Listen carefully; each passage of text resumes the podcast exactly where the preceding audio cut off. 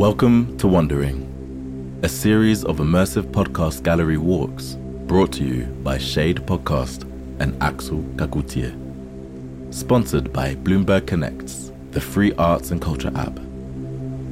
Today, we meet broadcaster, DJ, and writer Zakia Sewell at the National Portrait Gallery as she reflects on how memory and legacy influence our way of seeing and how our contemporary eyes judge the face of history. We ask, to what extent is a portrait a mirror?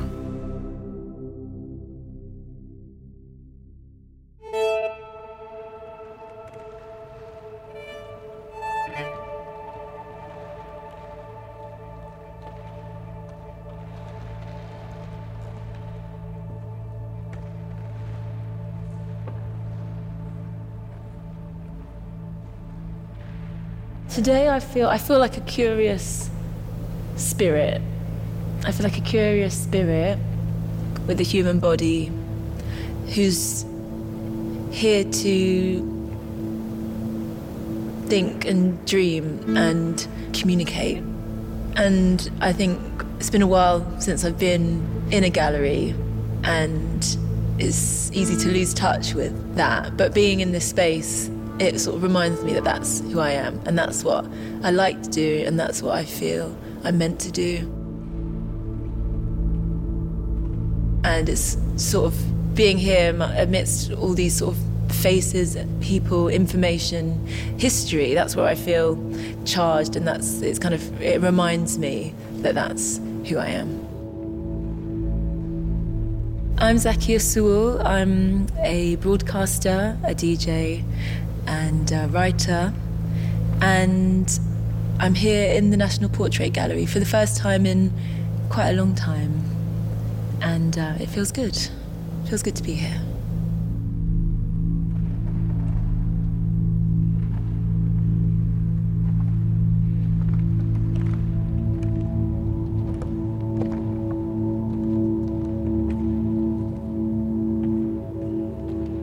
Was thinking about when I came here last, I've definitely had a few more recent visits, but it's sort of bringing back memories of coming here as a child my dad, being dragged to central London to go to all the go to all the galleries and probably resenting it quite a lot, but also the kind of excitement of being near Piccadilly Circus, Leicester Square as a child, sort of that overstimulation of people and things and being in this gallery sort of putting me in touch with little Zach, who, although probably found it quite boring at the time, was definitely affected and moved by having access to these sorts of spaces growing up.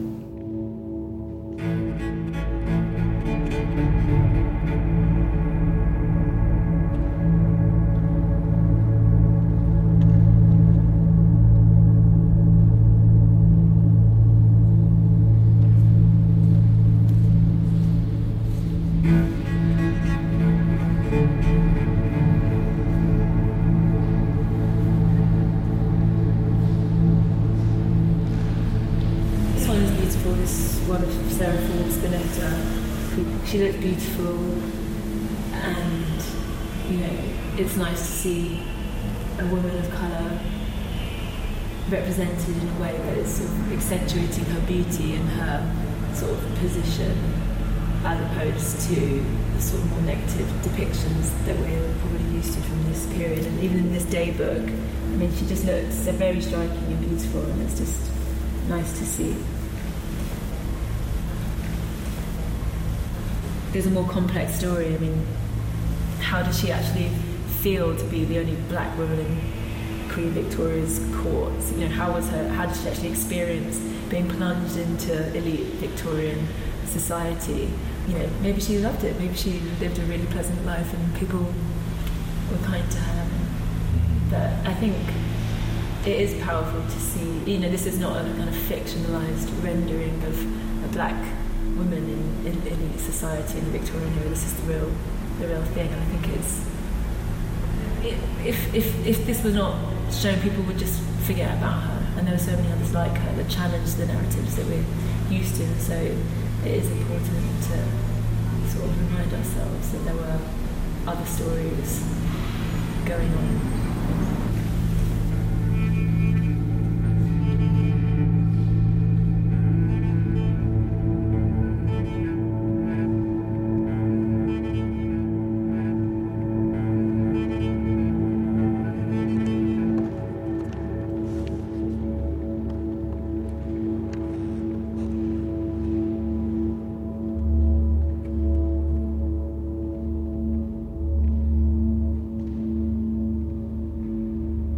Space speaks to me on two different levels. There's a sort of level of colour and light, and you know, just walking through the Tudor gallery.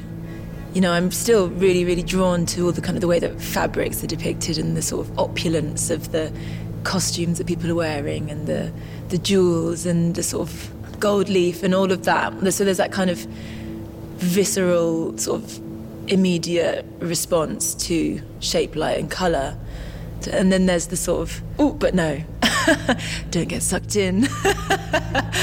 this is the Earl Viscount blah blah of da, who was involved in this and that and this and that. So I think that's can be quite an interesting tension there because it's hard not to get sucked in by the sort of the beauty, um, even when depicting characters who are perhaps not very beautiful on the inside.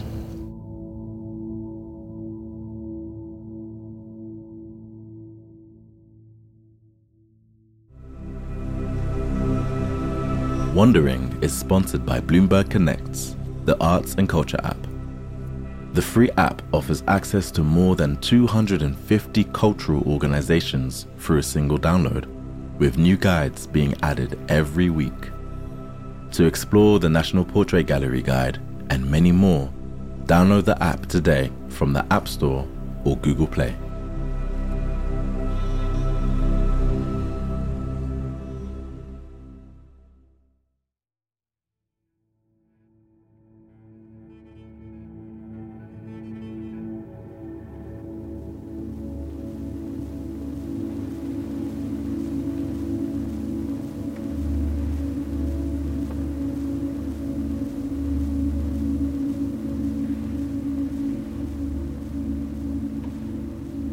I feel like in my work and in what I do and what I want to do, it's about embracing and making the most out of my perspective, which is a different perspective, and being able to reflect back and sort of challenge those those ways of seeing the world, those systems of power. And so there's something, as much as there's a sort of side eye coming from them to me, I'm throwing it right back. uh, and I think I kind of take a sort of pride, or I feel there's a certain power in being able to do that.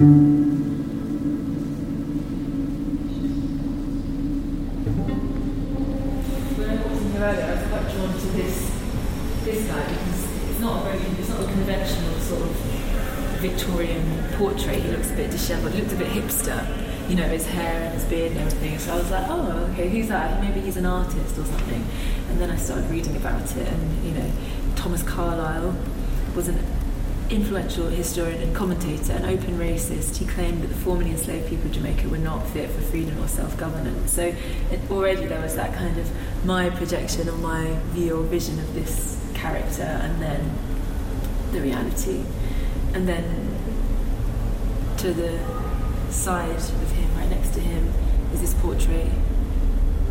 And quite different, they're quite different because in the first portrait, blur, blurry, he's looking in opposite direction. He looks a bit dishevelled, and this guy, he's got this piercing gaze.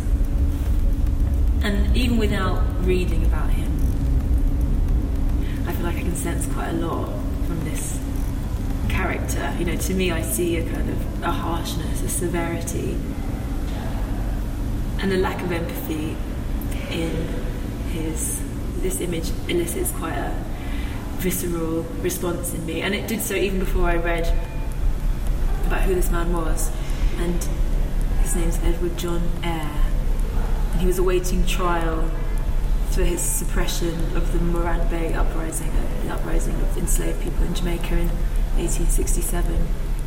But this image is taken after this has happened. So this man is, you know, he's responsible for the death of, you know, over 500 people, probably many more.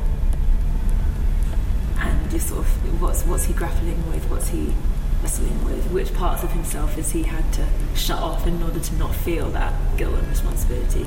And it's interesting also that the photographer took these portraits because she was sympathetic with their um, beliefs and their positions. So she wanted to sort of create these images as a way to sort of arouse public sympathy, arouse public support. And in, the, and in their day, perhaps these men were seen as sort of moral men just doing their part to protect the the interests of, of Britain, but with, with my gaze in the present moment, it's, they have a very different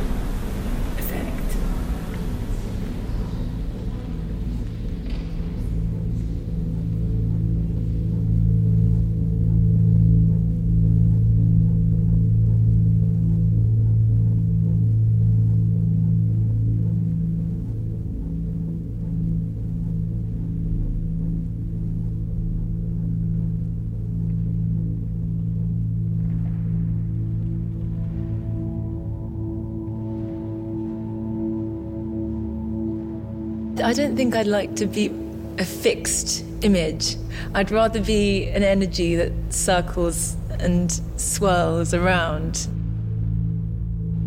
I do have an I do have something in mind. it's going to sound pretty a bit wah wah and sci-fi, but yeah, I guess it would be a sort of hologram that's actually that's sort of reflecting different moods. You know, Zakia when she's feeling quite depressed, Zakia when she's just done a you know just done a bit just had a workout and is feeling ready ready for the world. Zakia in thought, Zakia in dream mode. You know, all the diff- that sort of that sort of shifting shifting um, facial expressions and movements. But there would be other there would be also this other story of the color.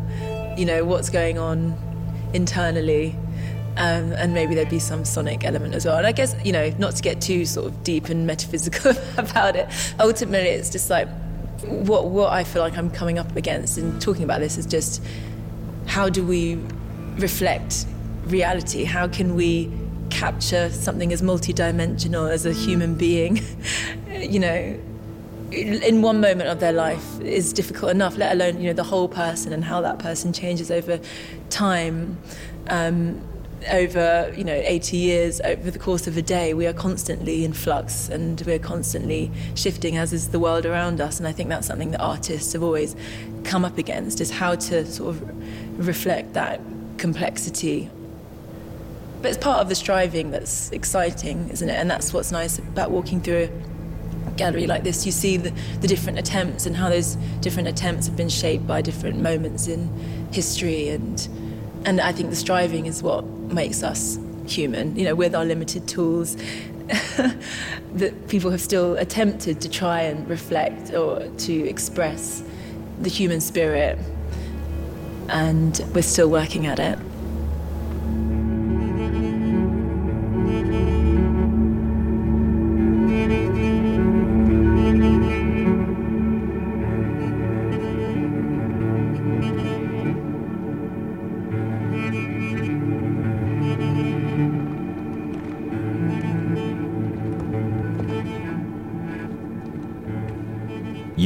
Have been listening to episode one of Wandering, a four part series of immersive podcast gallery walks with contemporary creatives.